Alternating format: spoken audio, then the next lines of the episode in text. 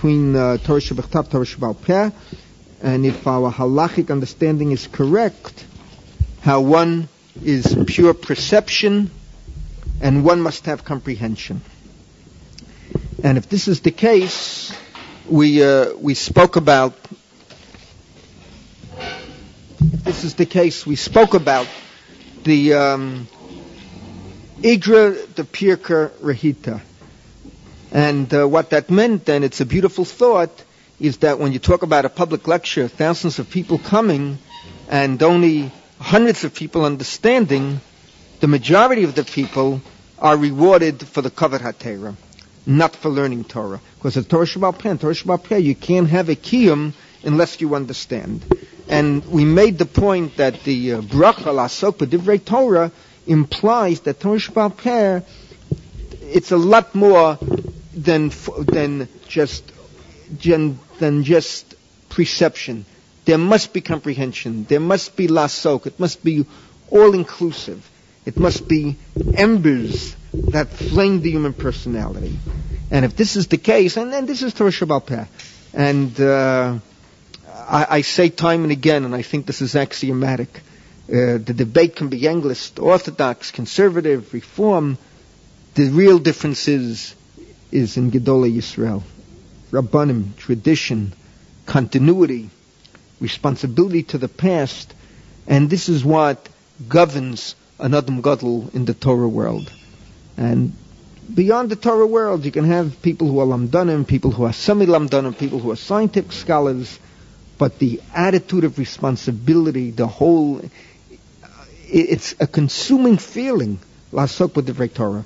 That's lacking.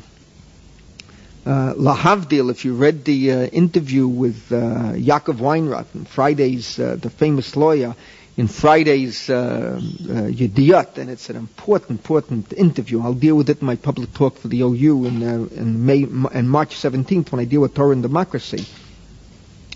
But Yaakov Weinroth, who is a Panovich graduate, describes Aaron Barak, the head of the Supreme Court.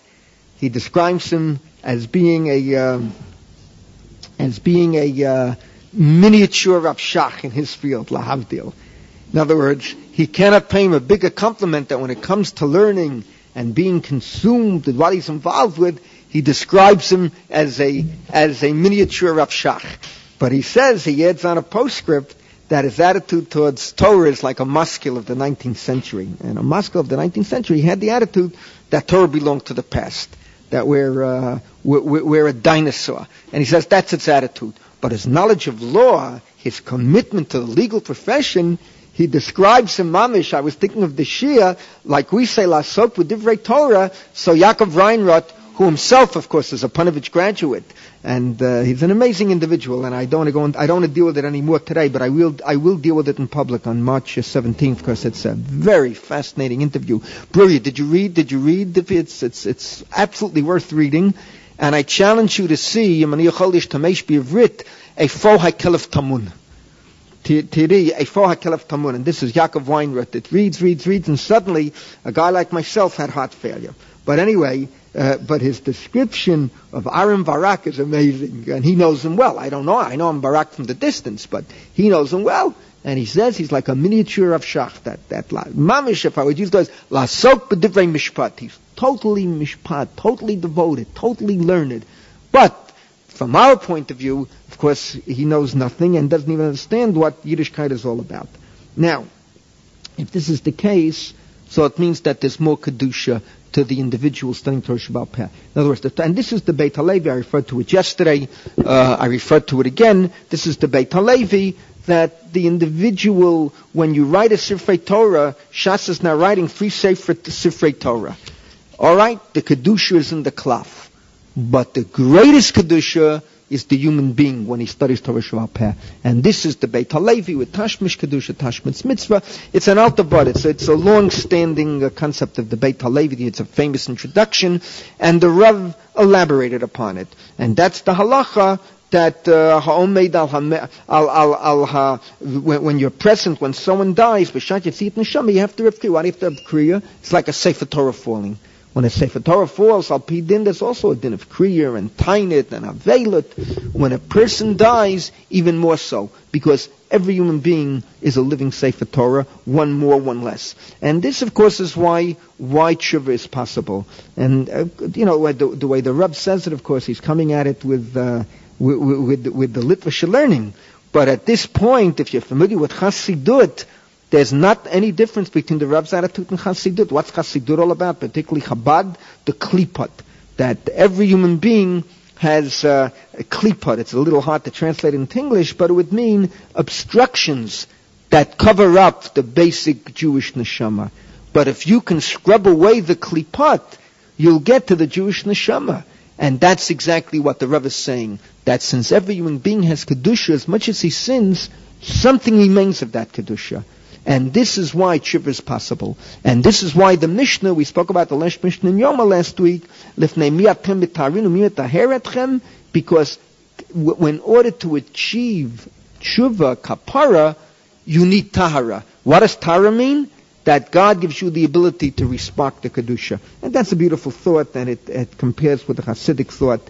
Um, that's Chabad, the Klipot, if you're familiar with Chabad. That's Chabad, the outreach. That's Chabad, standing on the street corners with lulav and etrog, with tefillin.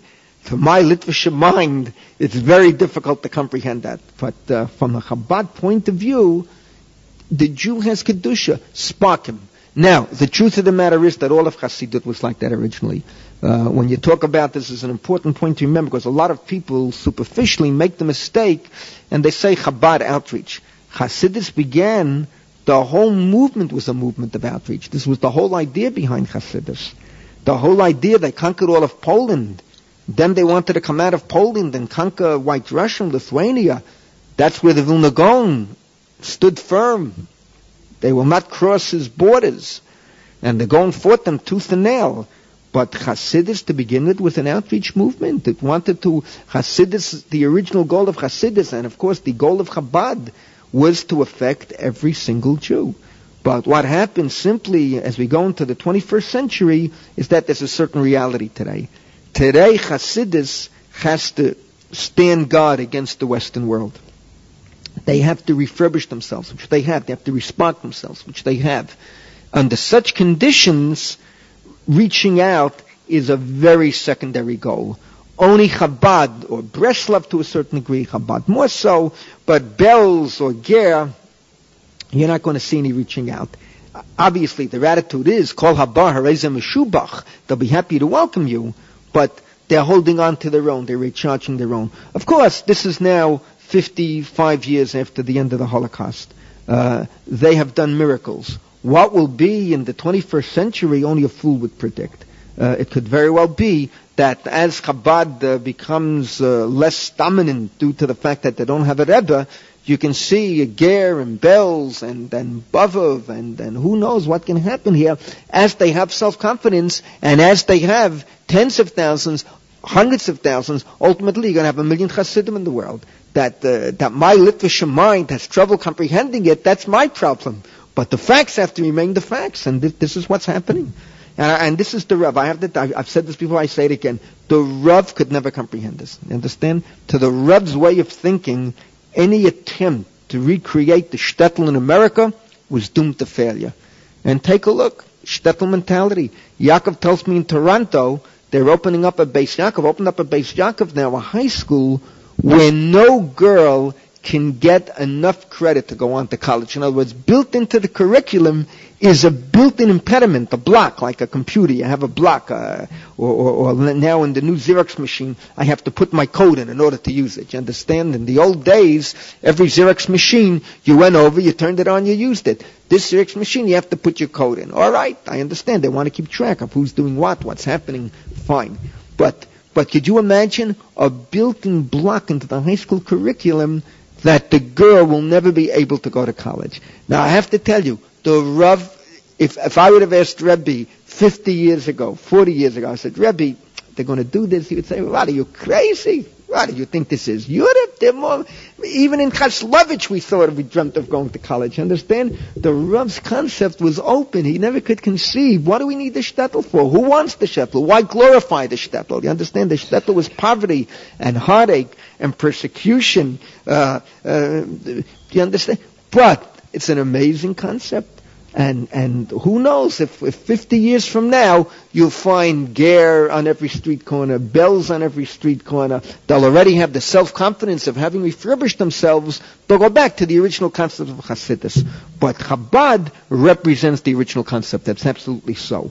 And on that level with the Kedusha Vitara, it's a lumdish way, what we said last week, the Beit HaLevi, the Tashmis Mitzvah, the Tashmis Kedusha, it's a lumdish way of saying the exact Hasidus concept of the klipot, the human being, rub away the outside veneer, and the pint, das pintel yid. You can spark what's inside the Jew. It's an amazing thing. You see, ultimately, Hasidus and the literature world, they, they, they, there's a confluence here. You can't help it. Ultimately, I've shown it many times that Gedole, Gedole Israel, no matter what their vantage point was, but ultimately, our thinking is basically exactly the same.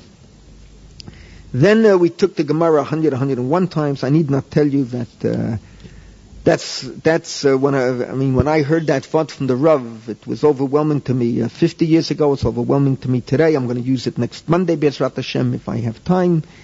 But um, what it means is simply that when a person is so consumed with Torah Shebaal Peh, he can't put the sefer down. He can't put the sefer down. And, and that's the Reb's description of Reb Chaim, of Reb Moshe, of Gedoli Yisrael. They talk about Reb David Povarsky, who just was nifter at the age of 94. I see from his age that he had to be a contemporary of Reb David Lifshitz in Mir Yeshiva. Because had Reb David lived, Reb David today has to be about the 93. I mean, 90, Reb David was a few years younger than the Reb. So the Rav died uh, in 1903. The Rav died at the age of 90. Today already we're uh, five, six six years later. So if Reb David were alive, he would have to be today uh, 93. Now, exactly that's Reb David Povarsky, the Tzuvalka. You remember Reb David Lifshitz? Do you fellas still remember him? I mean, it's... Uh, uh, your, your, generation, I'm talking about these fellas here, you, it's a problem because uh, when, when the Rav still functioned, they were in the diapers, you understand? To them, all they know about the Rav is what the Rebbeim tell them, and each Rebbe tells them something else. So that Avi is so confused, if you ask him who is the Rav, he'll give 50 different descriptions, and he'll say this Rav Ram. Uh, that's the joy of life. He'll, he'll be straightened out, but it'll be a thousand years from now. You understand? It will straighten out, but it'll be a thousand years from now. The real Rav will rise ultimately, but it'll be a thousand years. Right now, Avi's going to walk around saying, this one said this, this one said that, Rakefet is crazy, this Rebbe is crazy, this one is right, that one is right, and because anyone can sell him a bill of goods. It's the Brooklyn Bridge to him. He doesn't, he, he didn't know the Rav. So, alright, you sell him the Brooklyn Bridge. I give it to him for a chatzi shekel. Rav Hershel Schachter charges him a shekel. Rav Bronspigel a shekel and a half. Say that, we'll see what happens. When my books appear, Be'ezrat Hashem, either my name is in golden letters or tif in dread. And all I can tell you is, I am willing to suffer either consequence, but kavod. Now, and, uh, that, and, and that's the Yach, and, and again, that's the Talmud Rebbe relationship. And I, I cannot say, you know, certain things happen to you in life, certain moments that you can never forget. And that moment with the Rabbi Radin, who was a conservative rabbi and who was a, such a chassid of the Rav, that moment will live on as long as I live, and I hope my students will perpetuate even further when he said to me, he said to us, you want to know the difference between the Rav, I studied with the Rav, I studied with Professor Lieberman, and he hit the nail on the head. The Rav Talmidim never left him alone. It's true.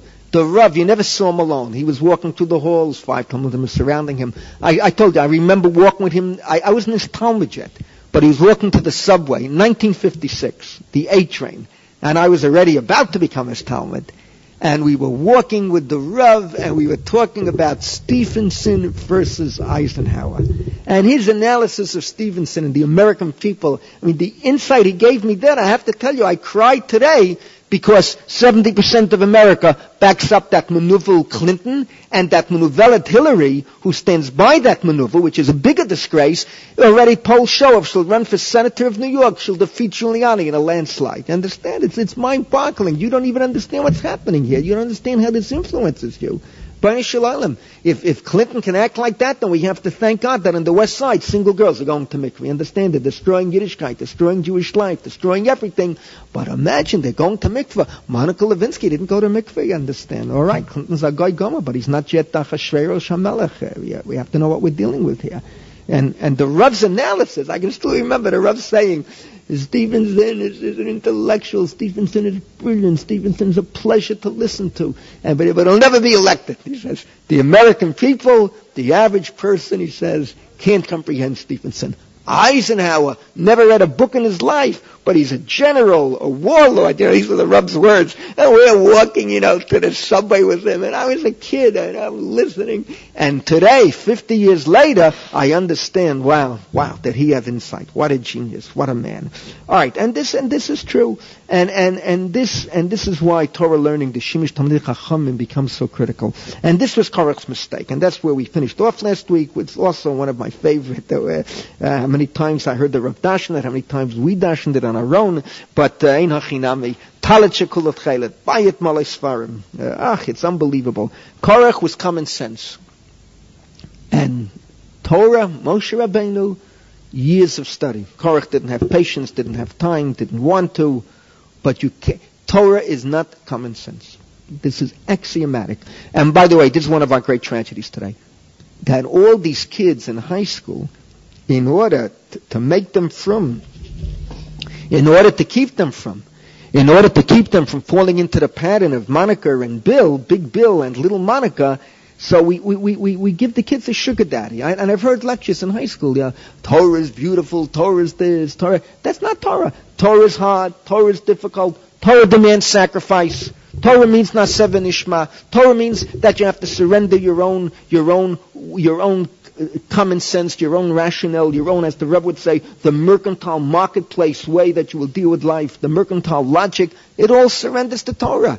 But when you teach a kid, Torah is beautiful, it's a lollipop, Shabbos is beautiful, the white tablecloth, the beautiful candles, the, the zmirat, when you give a kid that, that, that impression of Torah and there's no sacrifice and no surrender, so of course later on the young person grows up, uh, a dot conference, reform, conservative, pluralism. Rakefet's a fanatic. My own student here in Israel, big, big, big shot. He's in every newspaper today. I love him. I, I, I, freedom of choice.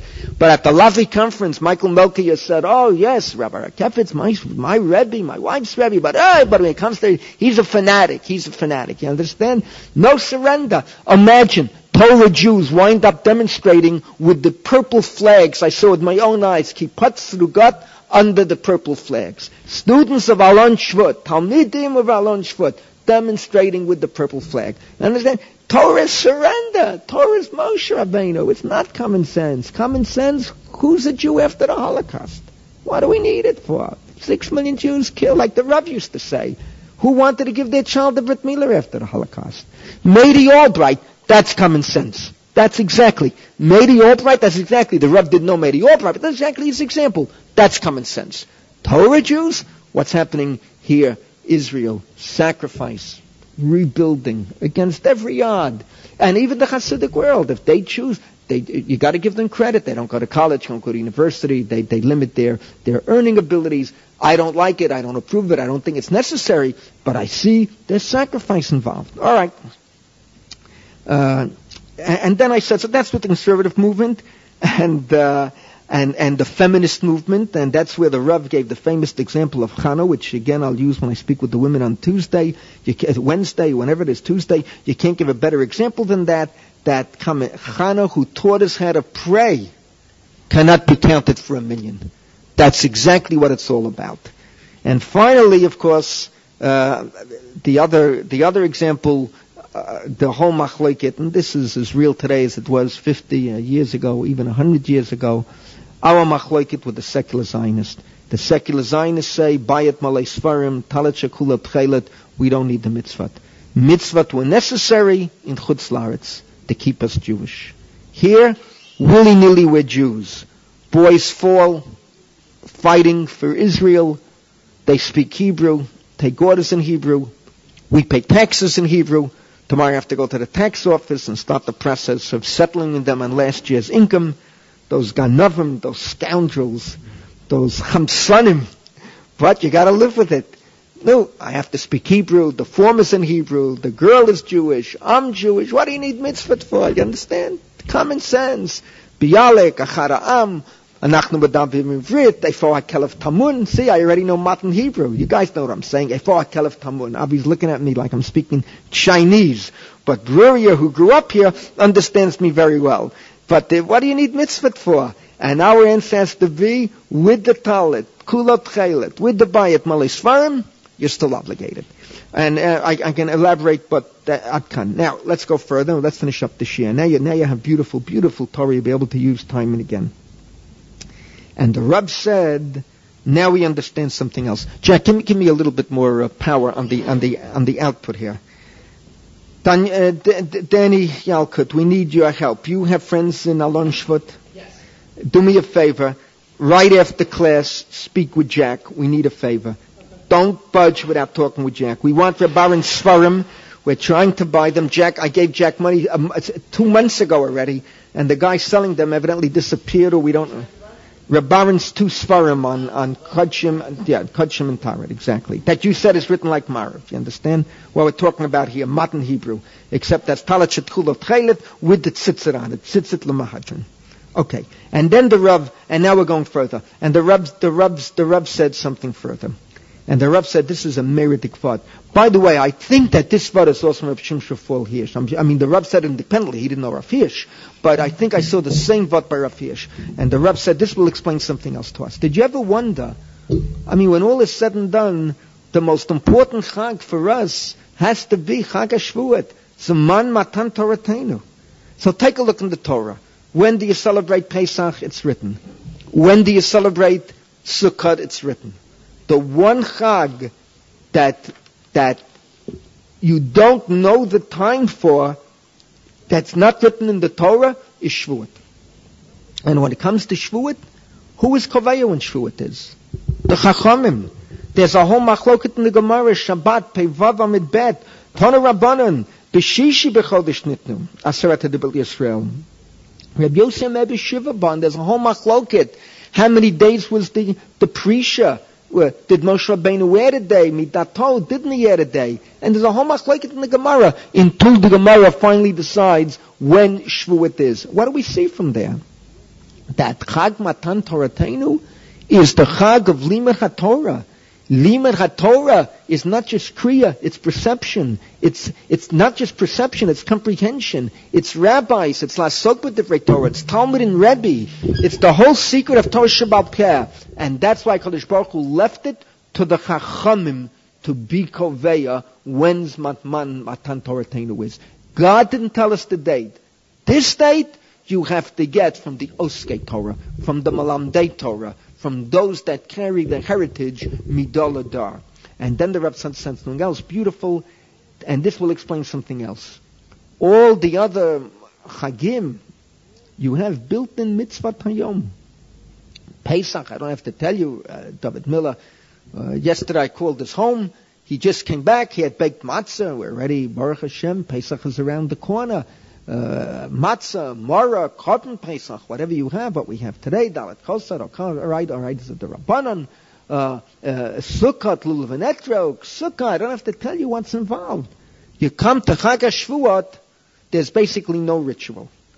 But there is really a ritual, the only ritual possible. The Magen Avram, Tov Tzadi Dalid, Sivkot Nalef, Ita Bezoha, Shechassidim Harishonim Bo, Naorim Kol Halayla, Voskin B'Torah, V'kva Nahagu Rov Halamdim Lasal Kain. You see, Klal Yisrael developed the most important ritual of all for Chag What is Chag HaShvuot? Zman Matan Toratenu. What is Man Matan Toratenu? Lima Torah, Ishak Torah, sacrifice for Torah, learning Torah, Shimish Tamid Chachamim.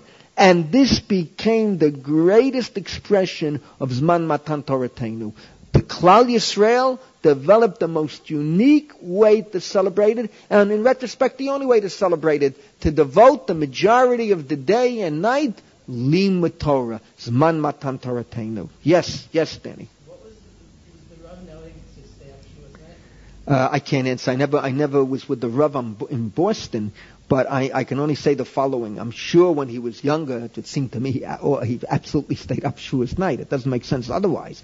In his older years, I haven't stayed up Shavuos night already. Uh, ask me about myself. I mean, uh, uh, I know my, what I, I haven't stayed up in years. I can't stay up the whole night. It's impossible for me. But I'd only get sick. I have to guard my health. But certainly in his young years, I can tell you about the Rav, the stories of his kollel in Boston. I mean, this I know from eyewitnesses. I yet know many of the Talmidim. Some, many are alive yet. It's not ancient history. But they tell about the Rav in 39 and 40, and when he had the kollel in Boston, which was a very fascinating chapter in the history of Torah in America, which is a forgotten little chapter. And, and uh, Rav Pinchas Scheinberg studied there, Rav Shmuel Scheinberg, the Chait brothers. He attracted this whole Chafetz Chaim crowd plus the Europeishists, Rabbi Shurin, Rabbi Yisrael Shurin, Rav, Rav Binyamin Bach, Zichron Levracha of Baltimore, these were all tremendous lamdanim. So, so they used to tell me about the Rav, that suddenly, four o'clock in the morning, he'd be banging on the doors of the dormitory. He figured out a difficult Rambam, and he'd start, he said, Birchat He couldn't wait till the morning. Four o'clock, he woke them up and started talking and learning, saying Shir, until the time to daven Shachris. So you ask about the Rav in those years, this is the Rav. The Rav was, uh, you understand, uh, time played no role. Exactly like, uh, exactly like Brisk. In Brisk, they say there were no clocks. There were no clocks. No one knew what time it was. They were just sitting with Reb Chaim, sitting with Reb Vovel.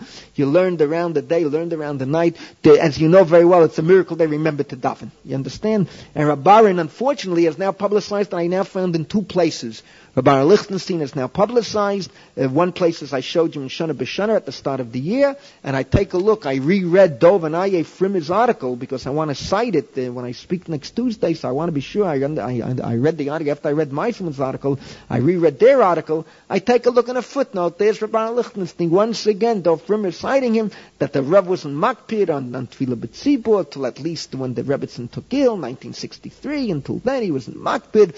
Uh, learning was more important understand? There it is in writing for all the Jewish observer, but they're so stupid in Jewish observer, they don't even want to pick up. You understand? They have to be a lamd in order to find it, to read a footnote, to understand it, to digest it, put it into context. But all right, Rabara now twice, I, uh, uh, he publicized that it's finished. The, the secrets are out the door.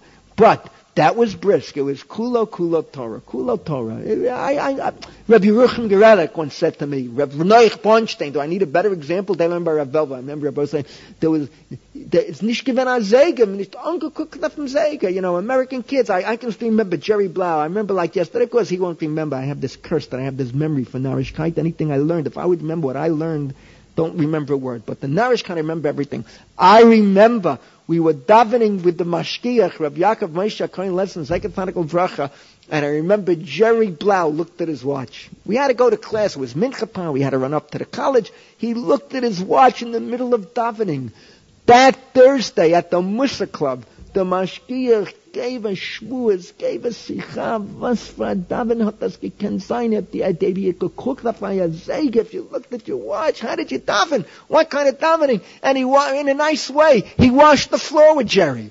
And I never forgot that. I'll never look at my watch. Not during Shmon Esrei. Forget it. God forbid. Maybe during Tachnun, the Vahurachum, was can you gotta look at your watch. But, but not, God forbid. Chas v'chalila. I remember like yesterday, in the Mashgiach is man Shuldikin, you know, he didn't want to embarrass him in public, but he wanted to make the point. How could a Jew daven looking at his watch? But we had to go up to college where why are you slaves? In the morning here, in the afternoon there, we were slaves to our masters, to our teachers, to our professors. We didn't, lo shalatnu biatzmeinu. That's the truth. So, so that was Brisk. That was the Rav. So he asked me whether he stayed up. I mean, I, I, I, never was in Boston, but I'm positive he stayed up all night. Later years, I'm positive he didn't. You understand? There's a physical reality as you grow older.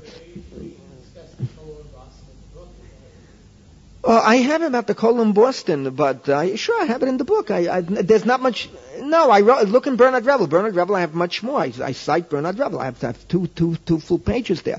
But the colon Boston is very simple. I can tell it to you in parentheses. Al regalachat. It's very simple, very simple.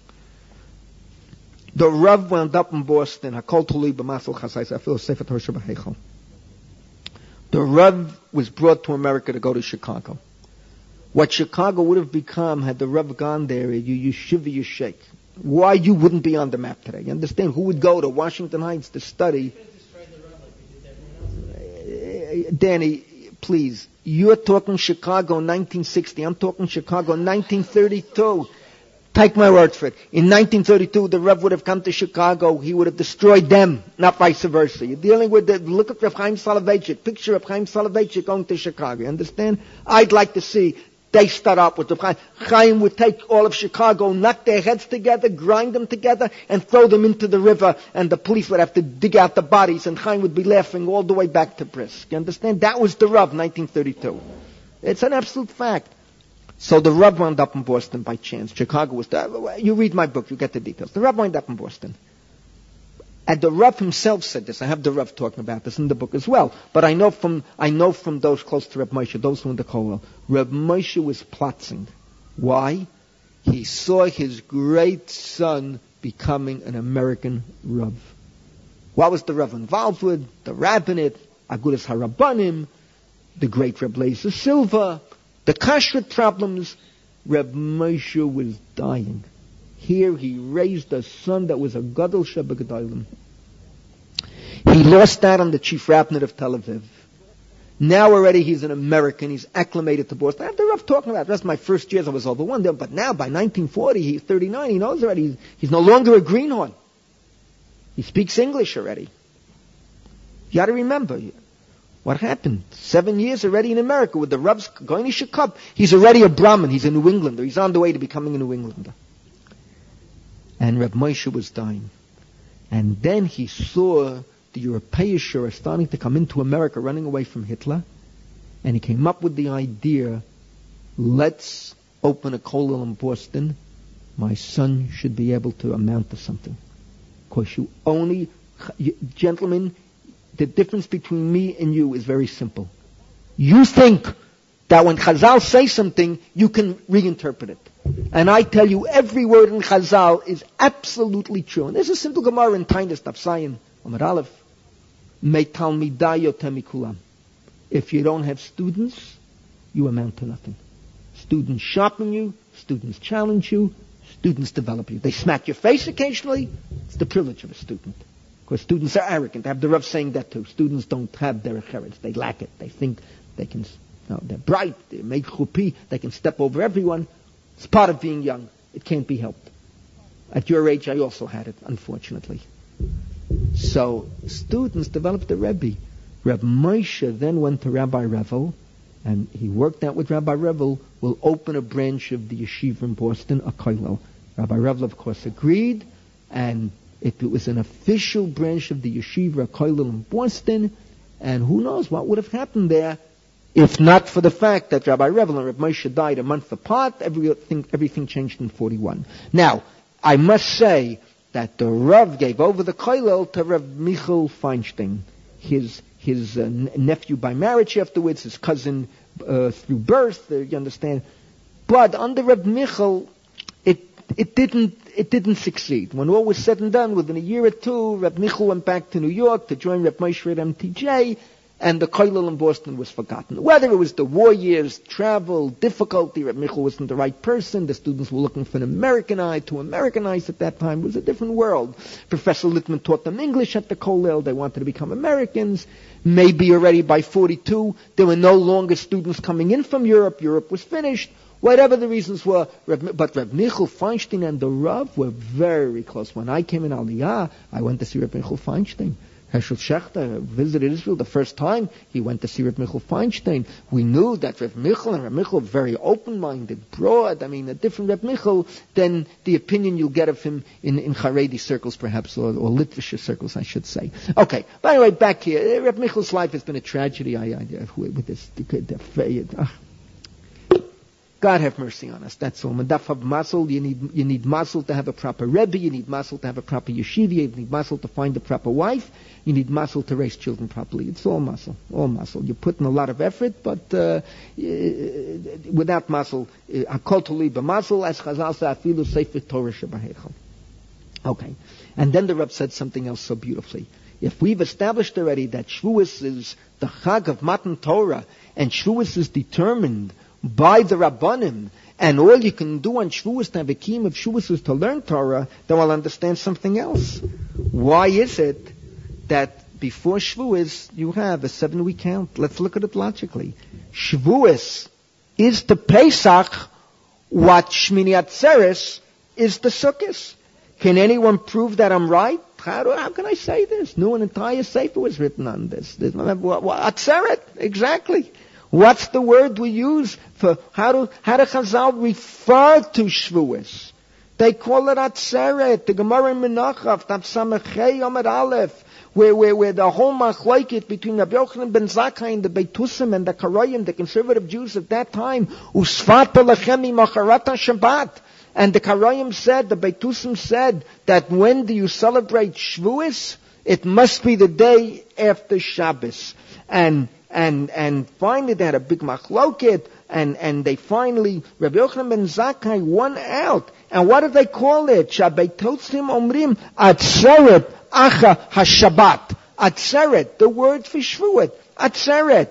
The Gemara in Psachim, Daf Samachet Nomad Bet, we'll come back to it in a minute, 68b, Psachim. Hakol modim bi Atzeret, to be the Nami Lechem. The Gemara calls Shavuot Atzeret. Why do you call it Atzeret? Because it completes Pesach. What is Shmini Atzeres? The completion of Sukkot. What is Shavuot? What is Shavuot? What is it? How does it interlock with Pesach? It's very simple. Pesach begins physical freedom, and Shavuot is the culmination, spiritual freedom. And the Reb said so beautifully, this is why you have to count seven weeks. Physical freedom can be granted to you. We're all free. Avadim lafara, we're free. Some of us descend from the Afro-Americans. We were slaves. Our great-grandparents. I have students, what are you talking? I have students who were black. Students who descend, became uh, converts, of course. I had students, Gedolei Israel, both in the Kollel. I want you to know. I had Afro-Americans in the Kollel and in Midreshet Moria. No, so their great-grandparents were slaves. Freedom was granted to them. Yes, physical freedom is granted to you.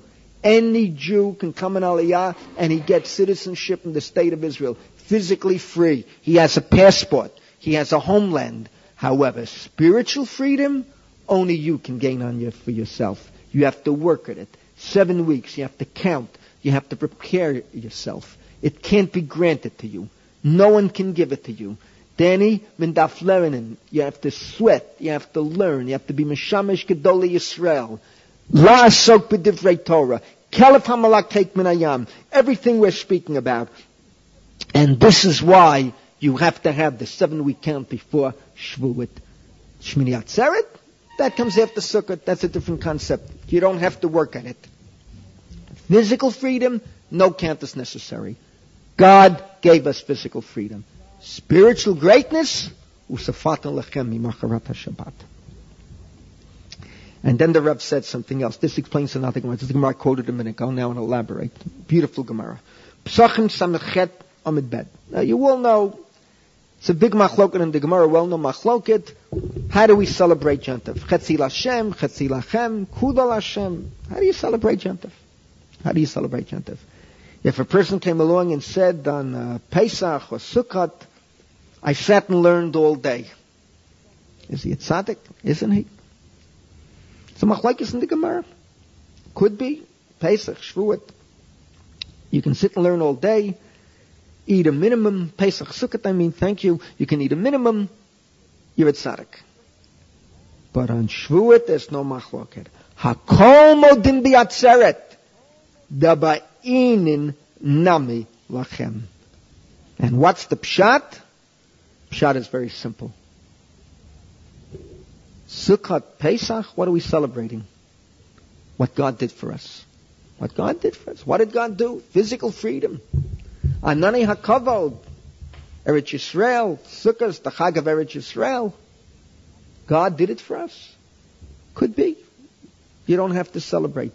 You learn Torah, it's sufficient. Daven, learn, eat a minimum. God did miracles. It's celebrating Yom properly. Shavuos, God only did part of it. He gave us the Torah. We did the other half. We studied the Torah. We learned the Torah. We mastered the Torah. We created the Torah Shebaal Peh, we created the tradition, we passed the Torah on. Since we work so hard, Hakol Modim on Shavuos, that's our Chag, the Chag of the Talmud Chacham, the Chag of the Jew with Kedusha Torah Shebaal Peh. You must celebrate it. There already, Chatzilachem, Chatzil You must eat, you must feast, you must drink, you must dance, you must be joyful, you must be happy. This is your Chag. Special food, the Gemara describes, a whole, you've learned the Gemara, a whole description, the greatest Tanayim, Amarayim, the finest meat, the finest cuts of meat. What we spoke about yesterday, the most beautiful cheesecakes. Remember our discussion on vegetarianism? That's the difference. Beautiful.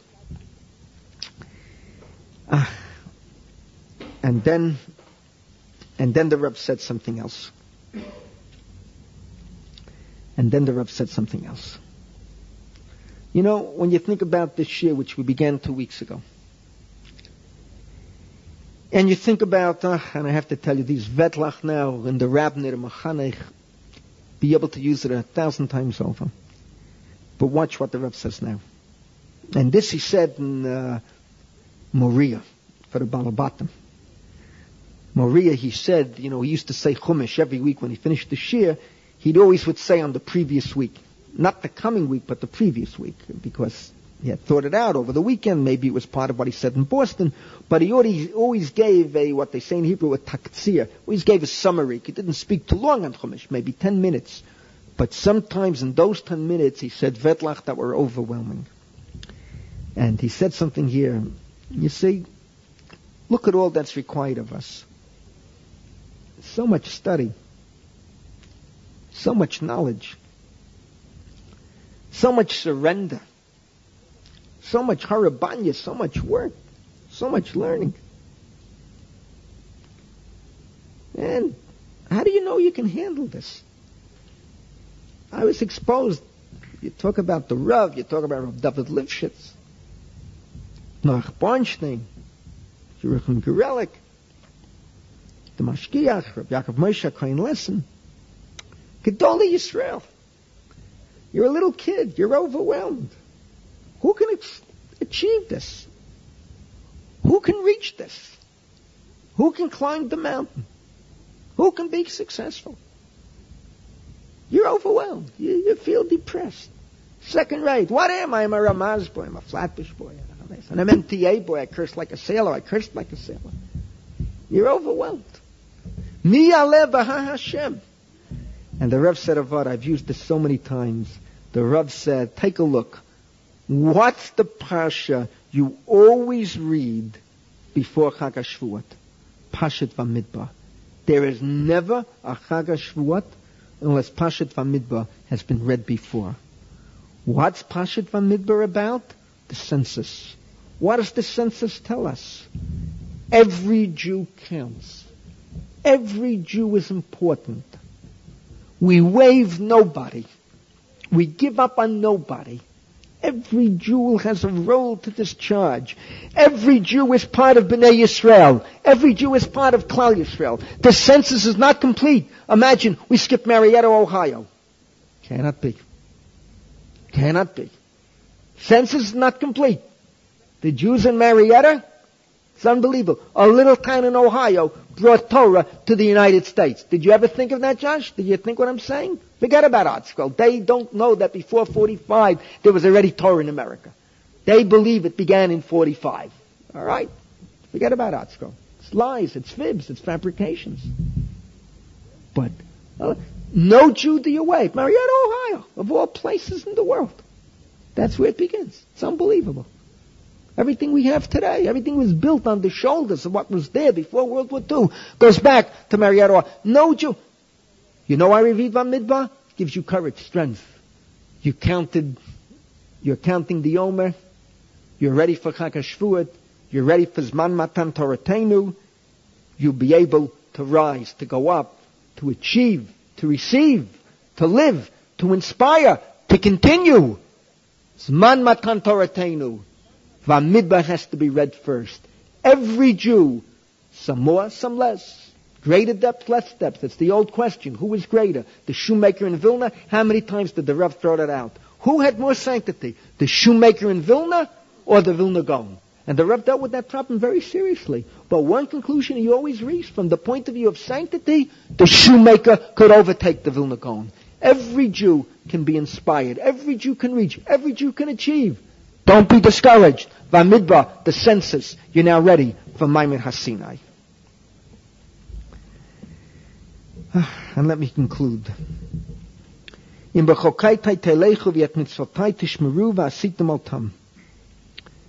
And of course, Rashi cites the Torah Kahanim the well-known question, what does it mean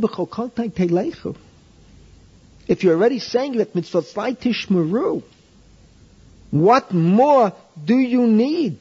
If you fulfill all the mitzvot, then what role in? What does that have to do? Why do you have to make that addition? It's redundant. At mitzvah tishmeru. Imagine it, you say to a kid, you should be zeicha at mitzvah tishmeru. What more do you have to say? And of course, the Torah Kanim says, "V'chukotai telechu sheitiyu amelim b'teirah." That's the way Rashi quotes it. The exact words of the Torah Kahanim, "Malamed shamakom mitaveh sheyiyu Yisrael amelim b'torah." And what does it mean? What does it mean?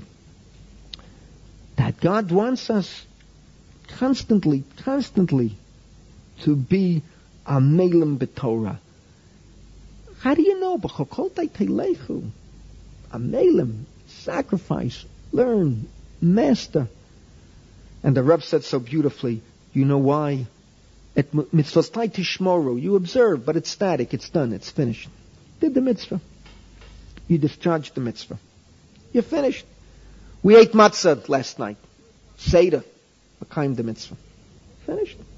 You took a lulav and etrog. All of you know it's a big problem even to lift up the lulav and etrog because mineu vei mimanav shach willy nilly. The minute you lift it up, you yot say the mitzvah. A big problem. You have to lift it up upside down. The Gemara says. Once you take it, you're finished. At that moment, once I took a lulav and etrog, the rest of the day, that lulav and etrog are no more than, than a willow branch and palm trees or, and a lemon. You understand? I can lift it a thousand times over. It's like lifting a lemon. Big deal. The next day, again, I can get a kiyum, the rabbanon, the first day.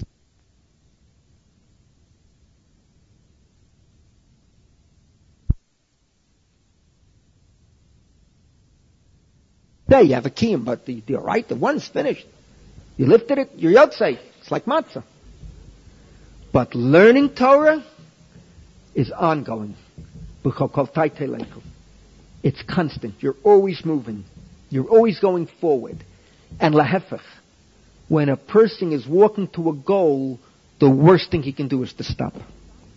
The minute you stop, you've gone, you've gone backwards. You've lost your momentum.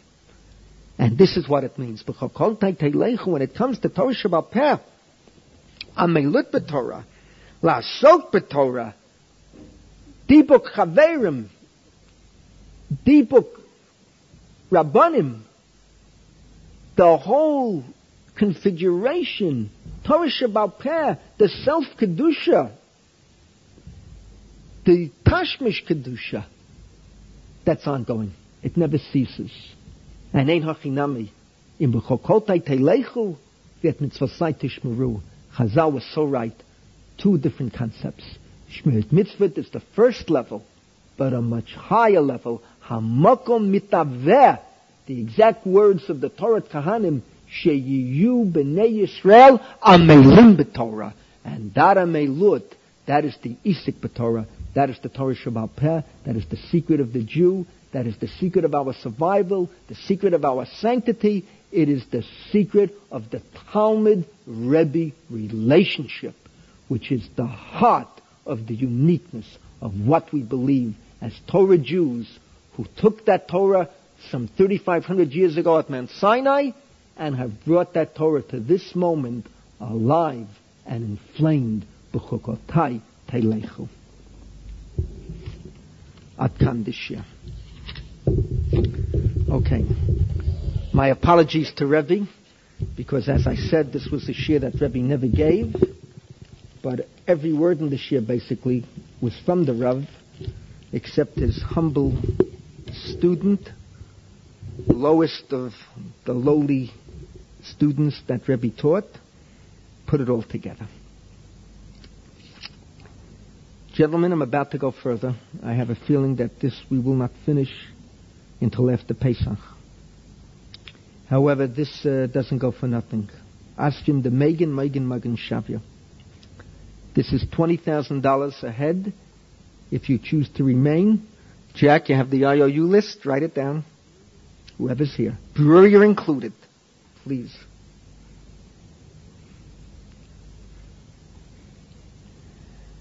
Uh, I wasn't born with a sense of humor, my dear students, but I developed it to survive the vicissitudes of life. And what I have seen in life, the heartache. My own chaverim. Uh, who would ever dream David Hartman when I came into the yeshiva? David Hartman. I still remember when the Chazon Ish died, 1953 how he came into the Beit Medrash, ripped Kriya, sit down on the floor. And David Hartman said something. You listened. He was a muscle man. You didn't play games with Duvi Hartman. Aaron Lichtenstein was tall, but our Lichtenstein was the babe. He was a, a docile. I don't think Aaron ever lifted a hand up in his life to anyone. But Hartman, you, you, you. And who would ever dream that next Monday, the, the yours truly will deal with Hartman publicly? And as I explained to Danny, believe me, the first time in front of five, seven hundred, nine thousand, two thousand, how many people will be there? The tapes go all over the world. They reach Rabbi Lamm, reach Rabbi Hurt, and I explained to Danny, do you think I am stupid enough that in front of 800 kids that don't know how to tie their shoelaces, that I'm going to make a whole share around Duvi Hartman? You think I'm an idiot? But I explained to Danny, the shear is on three levels. The basic level is for every kid there get a beautiful message, I hope. Inspire him a little turn them on a little, add to the flames. On a higher level, if you know the Rav, you'll be going crazy with joy because I'm going on. And then I got to pay my. I don't get paid for the shurim. I don't get paid for. I don't get paid. Forget it. I'm an idiot. Teach for YU. You got to be a half-baked idiot to teach for YU and to teach for them in Israel yet. I forget it. Ask Reb David Miller. Don't ask me. But I have to pay myself for the shir. So for three minutes, I'll digress and I'll take David and grind him. And believe me, it'll get back to his ears. Let him know the other Talmudim are watching. Let's see how he'll defend himself. Let the debate continue. But the kids won't even know what's going on. I'll mention David Hartman. I might as well be talking about Suji Matuti, a great Chinese philosopher who explained why Mao Zedong conquered the world, except that Madonna stopped him. Okay. So please, the shear is the shear. But I gotta pay myself for the share. A few minutes. The same thing on Tuesday. I'm dealing with with Meiselman. Ah, am I boiling? And the more I, I reread it again, I'm I'm I'm, I'm plutzing. And then at the OU, I'm dealing with my friend Steve Riskin. You understand? Each. Uh, I'm giving a talk on, a very simple talk on Torah and democracy. Understand? I'm going to try to solve the problems that no one has been able to solve yet. They think that rotten, vicious, malicious, hideous, hand depraved, deranged, surreptitious, malevolent, no good, bumming dog, now I'm Kefir. He can solve the problems. We'll try. Gentlemen, let's go further. And lady. Okay, now, what I've done here, uh, and I did this in the 70s, the share I'm about to give, I already put together in the 1970s. It was among the most inspiring shiurim I ever heard from the Rav. It's overwhelming. Part of it over the years has surfaced now in print, although I have to say it was surfaced, uh, the, the Hebrew, I don't want to mention where, what, because I'm not, it, it doesn't do justice to the Rav. We still await the publication of the manuscripts properly. Now, the source from these two Shayurim are from the Agadic divisions of the Yotzai Shurim in memory of Reb Moshe. Again, I stress to you, when the Reb was in his prime, in the 50s into the 60s, the Yotzai Shia divided in half. The first two and a quarter hours, first two hours were the halacha, the brisk, the voluzhin. The next two hours were the Agada, the philosophy. Later, when the Rav aged and all his aggravation and Sarat, by the mid 60s already, the halacha and the agada blended into one. He could no longer give a shir for five hours running. Imagine to sit at one table five hours, a high-powered shir, and he got more powerful and more powerful. Am I describing it correctly? As he went on, when he, I remember one year it was snowing, we walked out, we came in, it was clear, beautiful weather, eight o'clock. We walked out 12:30 at night. Everyone remembers this. There was two foot of snow on the ground. No one even knew there was snow.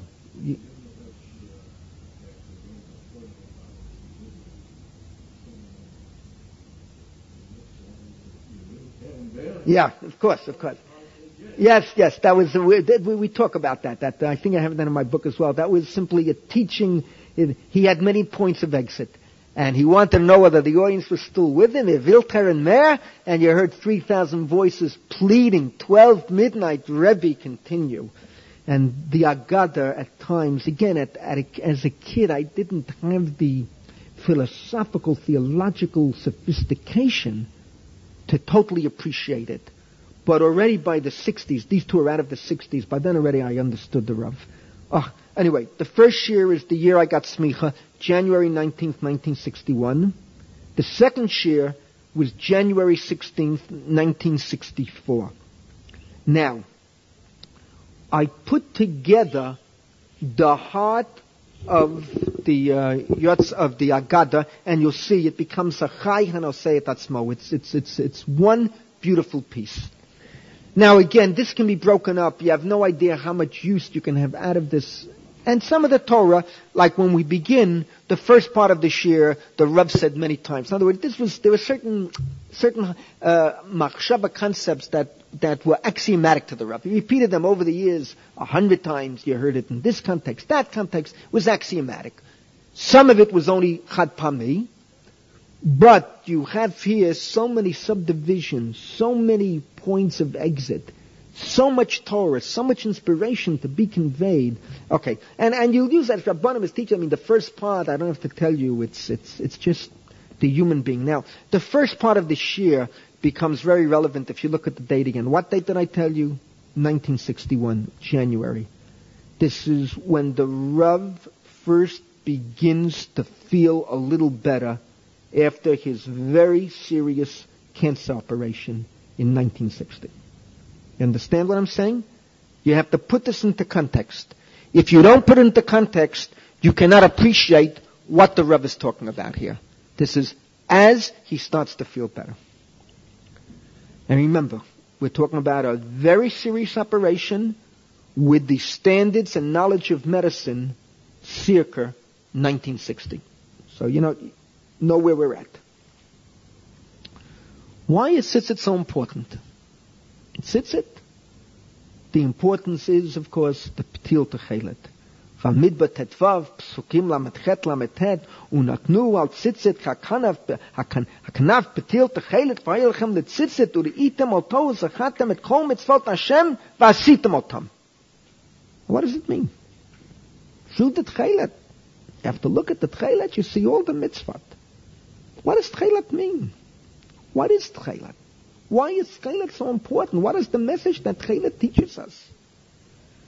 And the Rav quoted Rashi. Rashi quotes Rabbi Moshe HaDarshan, Petil Tchelet, Al Shem Shikul Bechorot, Moshe Shikul Tichla, ומכתם הייתה בלילה, וכן hat התכלת דומה seva harakia המשחיל yait erev.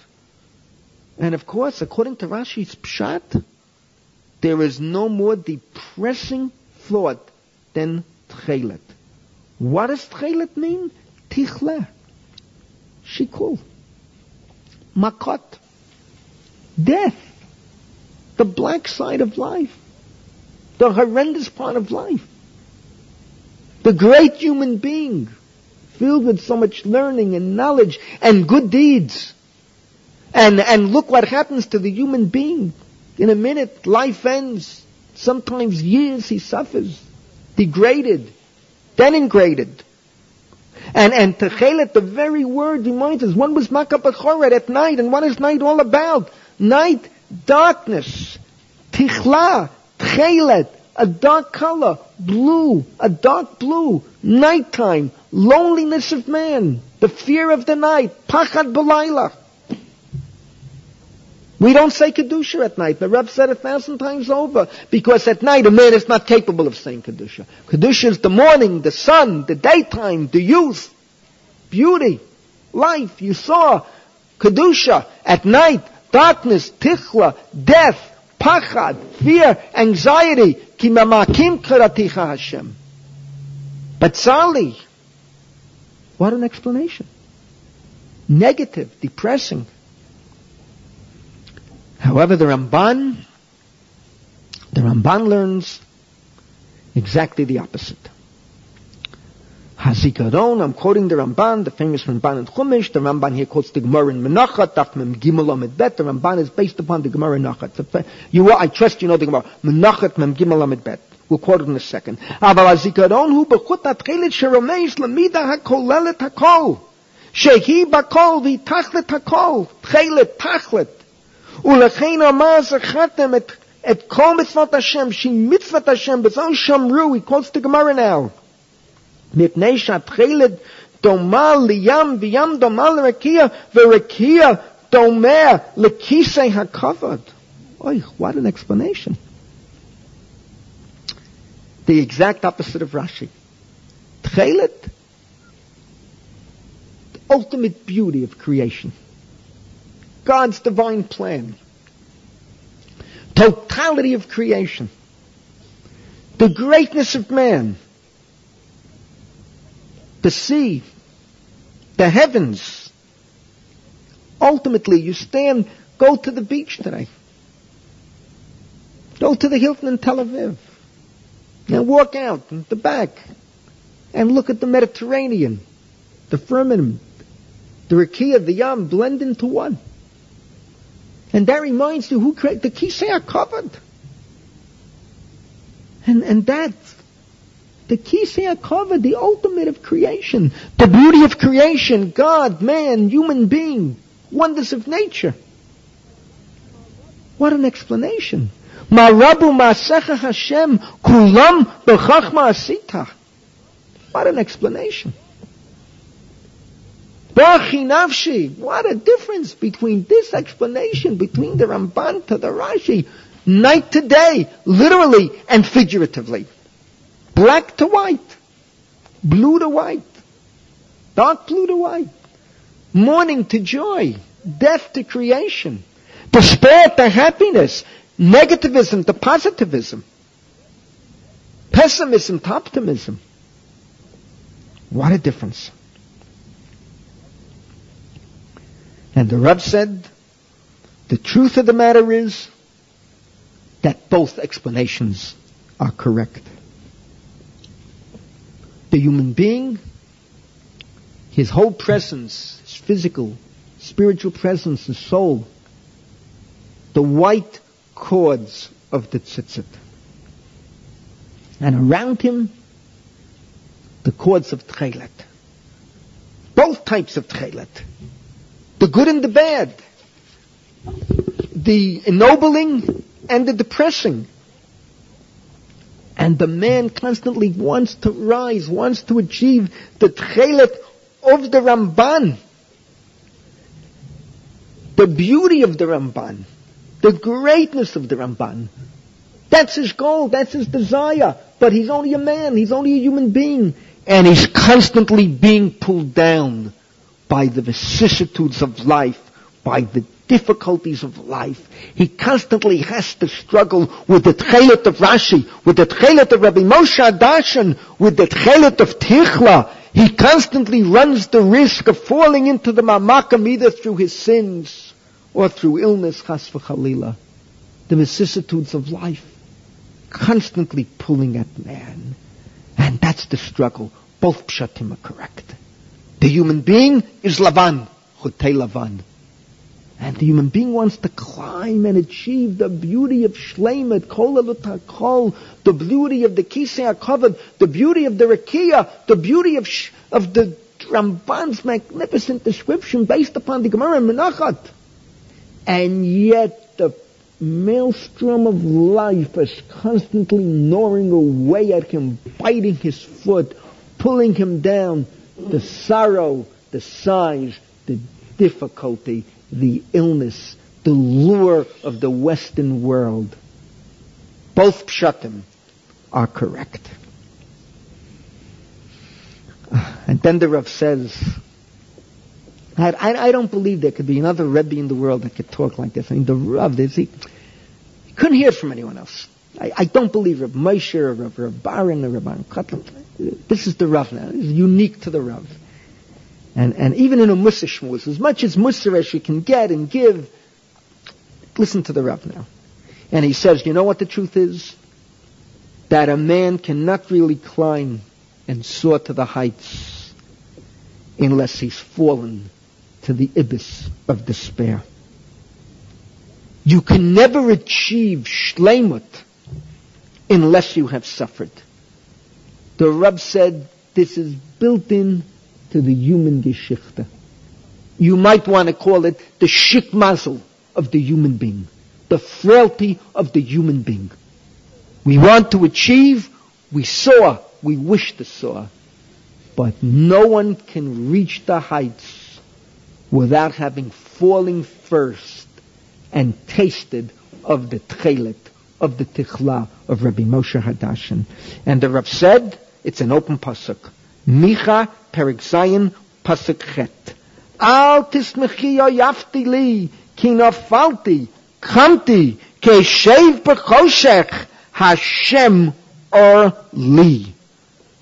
And the Yalkut Shimoni says on that pasuk, I'm quoting from the Yalkut Shimoni, Pashat Akev, number tough, tough, nun bet, the Yalkut Shimoni, it's, it's, difficult to quote him at times because it's many, many quotes, but Pashat Akev, tough, mm, tough, nun bet, the Yalkut Shimoni quotes Chazal, quotes the Medrash, Ilamale nafati lo kamti, Ilamale yashafti b'choshech lo ha'arli. And this is the human destiny. One cannot achieve greatness without suffering.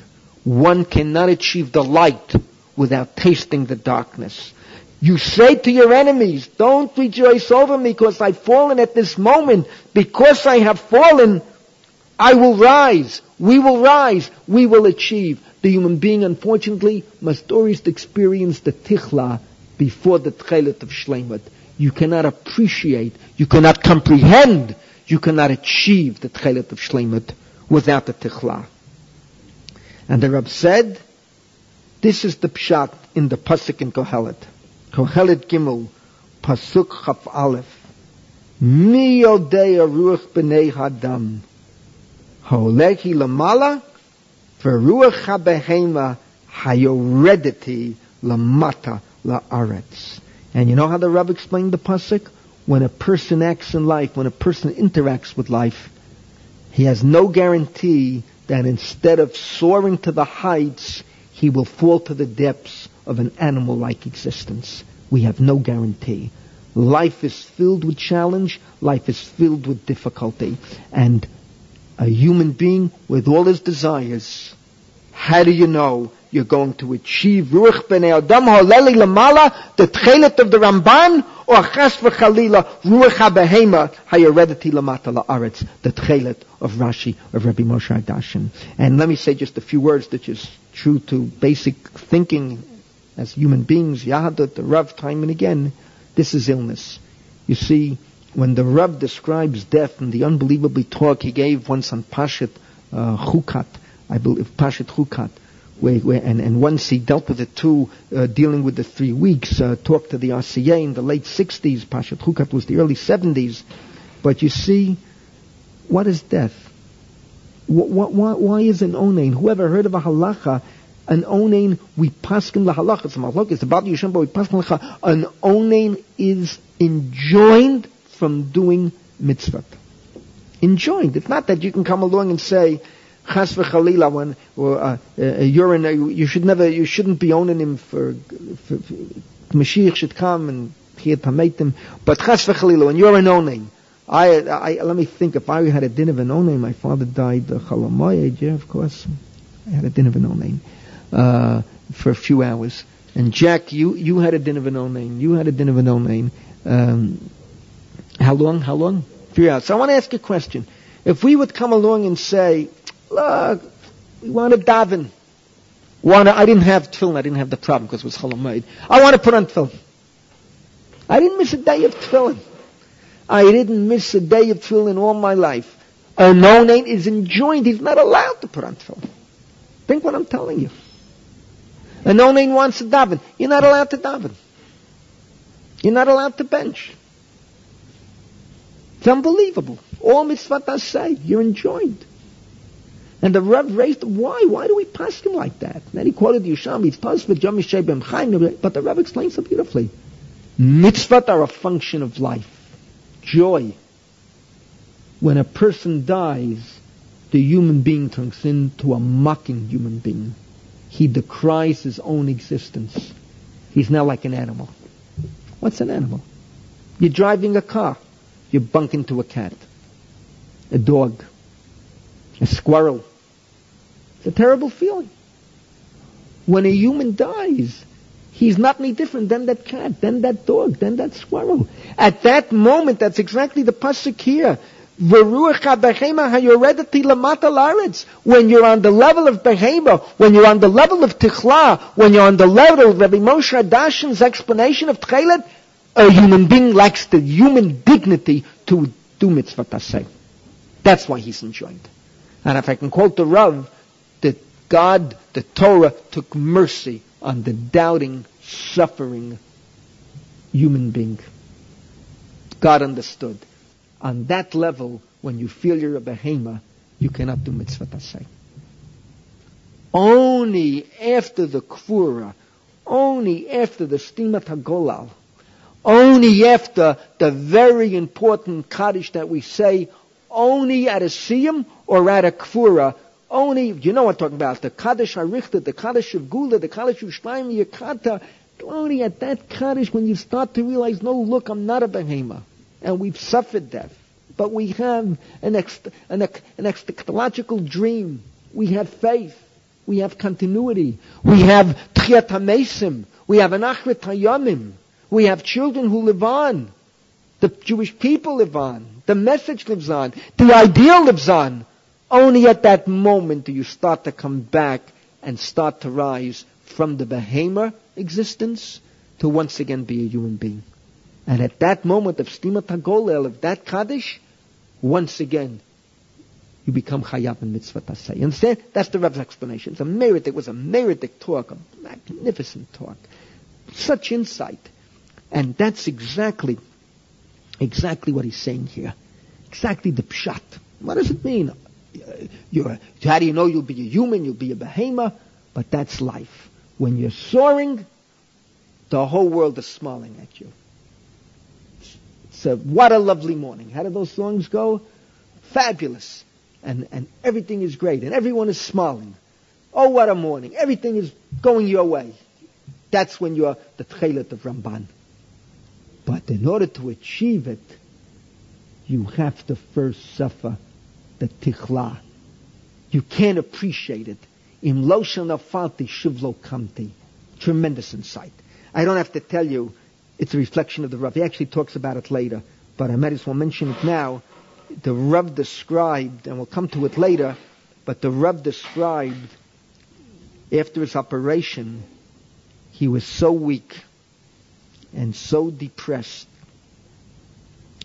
that he prayed to God that he should live just to be able to take his daughter Tova to chuppah. Aaron and Tova delayed their marriage. They were supposed to be married literally at the time that the Rav had the operation. And they delayed the marriage. Everything was delayed, obviously. And the Rav described that was his only wish in life to be able to take Tova to chuppah. And then he described as he got stronger and stronger and stronger, his desires went way beyond that. He should be able to come back to the classroom and to continue teaching and to, continue being machadesh and to soar and to soar and to soar. But his whole personality becomes different because when you've experienced the tichla of destruction, of desolation, then now that you're coming back again to the tchelet of shleimut, but you can appreciate it all the more and you mellow. You follow me? Those that knew the Rav, I mean, people in Boston with the Junas in Boston, so I played dumb, like I really didn't know the Rav that well, because I never lived in Boston, but I was listening to their descriptions of the Rav. People knew him intimately, and it was fascinating, because they were, not that they were telling me anything I didn't know, but it was fascinating to hear that they were describing the Rav and understanding the Rav with the exact conclusions that I had reached from my relationship with Rebbe, but also from my research about Rebbe. And when they talk in Boston about the Rebbe's mellowing, it all begins with the operation. And there's no two ways about it that when you are on the brink of despair, the tichla of Rabbi Moshe HaDarshan, so the tchelet of Ramban becomes all the more meaningful, and you're all the more generous and benevolent. That's the human being. And let me go one step further. I'm pressing time here. There's not much more. Let me go one step further. And here the Reb begins. We'll finish this up next time we meet. This is a famous piece that's been quoted and requoted. Again, you know, I, I, I wonder, I wonder if someone threw all the Drush Svarim if you wouldn't find sources for the Rav. It could be that he was quoting from other Darshanim, because the Darshanim here is overwhelming, and it could be that he that, that he had Mukarat. It would be interesting to work out the famous Polish Jisfarm that the Rav, uh, the Heichal Mayim, the Medrash Vahamas, uh, be interesting to see how they treat this. But uh, the, the, the Rav asked a beautiful question. Bereshit Psukim Chafalef. We all know the pasha of the Etz HaDaat. Neshneim heim. Aleitaina chagarot. So look what happens. Man ate of the tree of knowledge, and now for the first time we have designer clothes.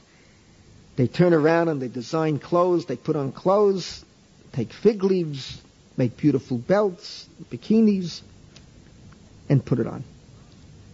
But then it's amazing. God starts calling out to man, Ayeka, and man suddenly turns to God, Vayomet kolcha shamati began v'ira ke'erom. What's happening here?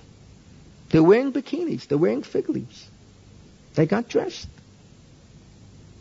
And here the man is saying, Takadish Baruch Hu, hey Romanochi, I'm naked. And a moment later, Vayas Hashem Elokim li Adam lishto katnot or vayal bishem. God comes along and He makes beautiful clothes for them, parkas, large clothes, katnatar, shirts, pants, dresses out of leather. Now what's happening here? Why did God have to make all this clothes? They're wearing fig leaves. What's wrong? They've taken care of themselves. And how can man be so stupid? Here he's wearing clothes that he made a minute before, and here he turns to God and he says, I'm naked. What is happening here? And the Reb describes so beautifully. Look what's happening here. This is the classic description of sin. Man want to eat of the tree of knowledge, conquer all, know all, have everything. And then he suddenly realized something was wrong. He's naked. Something is troubling him. And he has to put on clothes. By the way, let me say in parentheses, do you know why man realized he was naked? What's the pshat here he was naked? What's pshat naked? Do you know the Ramban in the Igeret HaKodesh? You know what I'm talking about? I mean, there's a tremendous question here. What do you mean the eight of the realized they were naked? So what would you say? The implication is they found out about sex. What do you mean they found out about sex? They had sexual relations before. Doesn't the Medrash tell us that the Nachash saw them Chava having sexual relations and he was jealous, he coveted Chava, right or wrong? That's why he evoked this entire plan to kill Adam and get Chava for his wife. The Nachash at this point is walking on two feet. He's practically human. No, so what does it mean? They found that they were naked? If they knew about sex before, what's pshat they found that they were naked?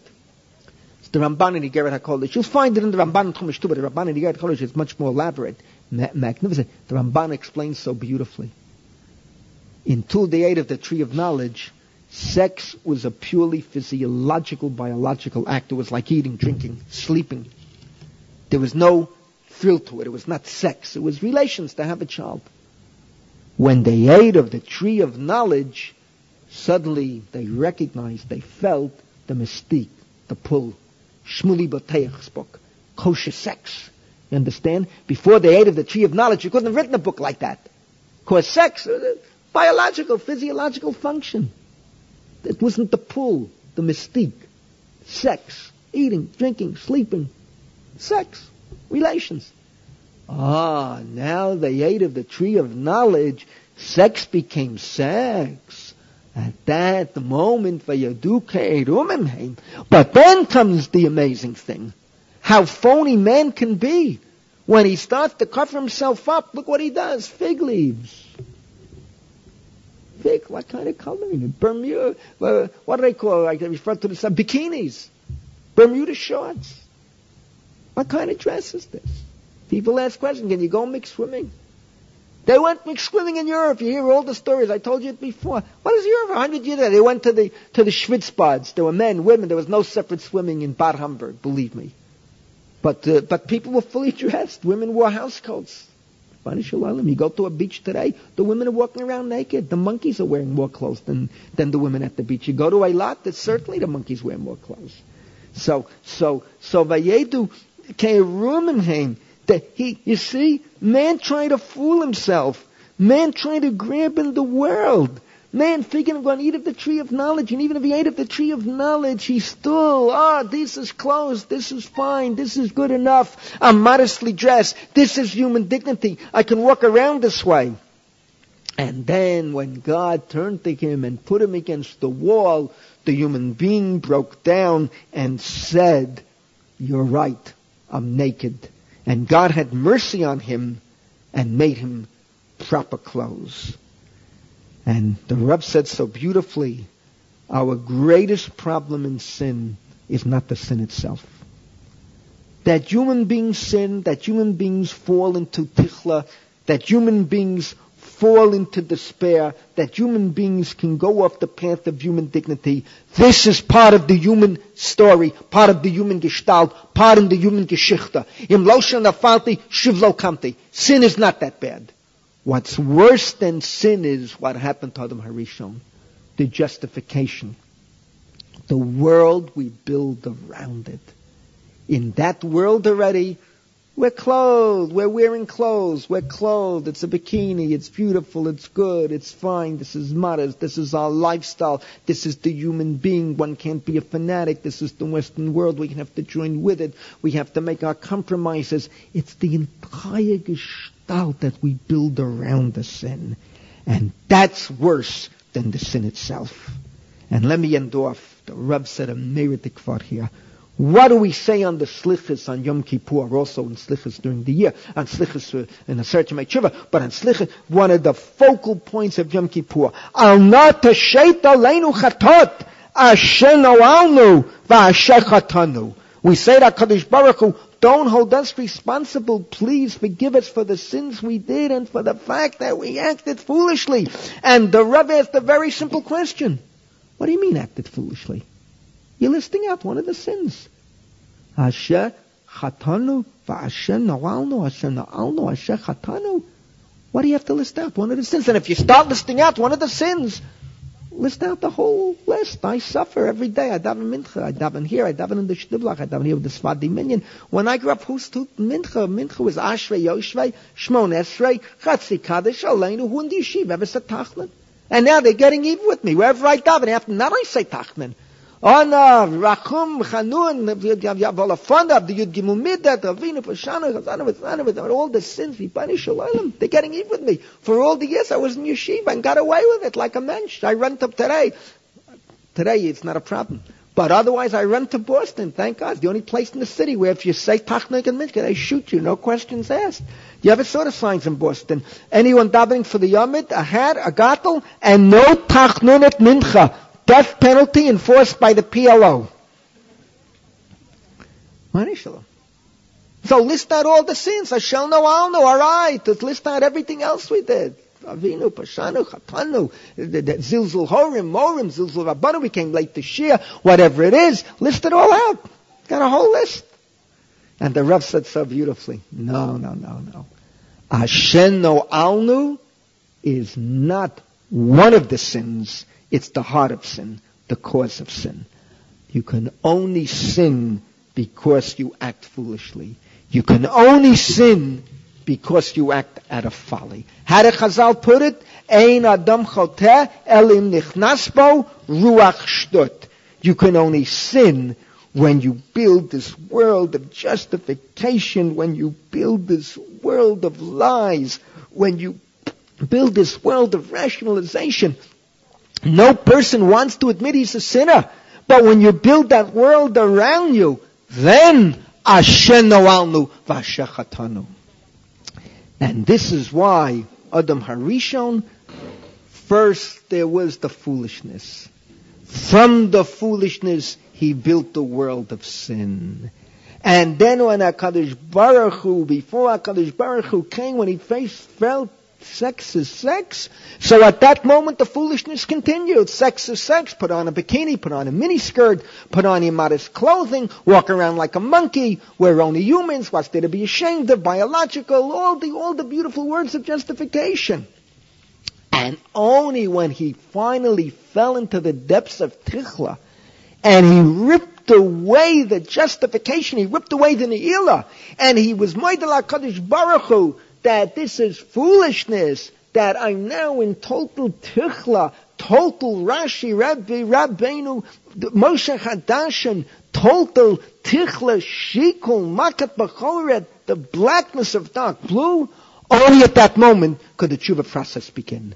And that's why no human being can achieve heights, can appreciate heights, can soar. First we have to go through the process of tichla, of getting rid of the falseness, of getting rid of the worlds of folly, the worlds of rationalization, only then can we rise, and only then can we appreciate the tchelet of shleimut of the Ramban. Was it worth 20 grand what you just heard today? Gentlemen, what you're going to hear next time and the time afterwards, Avi, always bring your grandfather. I'm going to pay him after class. Uh, uh, uh, what you're going to hear it's unbelievable what the Reb was capable of. This was just a fresh spice. The rest, you're going, you're going to go crazy. The biggest bargain you had since Macy's was giving it away at a penny a garment. Uh, young people, I want to remind you, next week, next week, there's no Sheurim in the Kollel by Aaron Rakeffet, because I'm, I'm giving two public Sheurim for YU, and I simply, the koiches. I have limited energies, and I have a lot of pressure on me. With uh, I'm getting back part of the index today. I have to start proofreading. It's not so simple. I'll be lucky if I'll be Yotzei, have time to be Yotzei Megillah and Purim. You understand? Vashanu alnu vashachatanu. Uh, uh, Adalo Yada uh, say that just like the Ramah says, just like my Rebbe did, just like Tosfot says, I'll take a little a southern comfort and I'll go to sleep two minutes later and believe me, it'll be adalo yada whether I'm dealing with the place index or the name index. So I just want to caution you. Danny, one second. Let's see if I have all the in that. One second. I'll just review in a second. Cancel classes. I did that. Uh, Danny, you, you have to speak with Jack. And uh, Ephraim, I have to hit over the head, but I don't have time to do it today. Uh, I caught him at Ashana Alnu, and that leads to the Ashechatanu, but we'll leave that for next time we meet. Now, we meet in two weeks' time. We meet in two weeks' time. And then we'll see with Pesach, because I have a feeling that may be the last meeting before Pesach, because then we go into Chodesh Nisan, and uh, I got to find out where you are. Okay, now what did we do today? We finished out Shavuos, we went shlav shlav, uh, why there's no symbol, why why, why Limud HaTorah becomes the Chag of Shavuos, why the Sphira before Shavuos, why the Chachamim had to determine Shavuos, why no one in the world will say on Shavuos it can be Kula Lashem, it must be Chetzi Lachem, Chetzi Lashem, what the word Atzeret means. We went into Vamidba, Im Bechukotai Telechul, Amelim B'Torah. Beautiful. Then we shifted gears and we went back to the Yahrzeit Shurim of 1961 and 1964, I believe it was, and we started one simple matter. We dealt with Chelet, the two concepts of Chelet, and we dealt with the Rav's own life at that moment in time because this Agada is reflective of the Rav, and then from there we went into a little Dashanur on Adam V'Chava with the Aleta Ena, but as I said, the best is yet to come. Jack, let us switch gears. Start page four.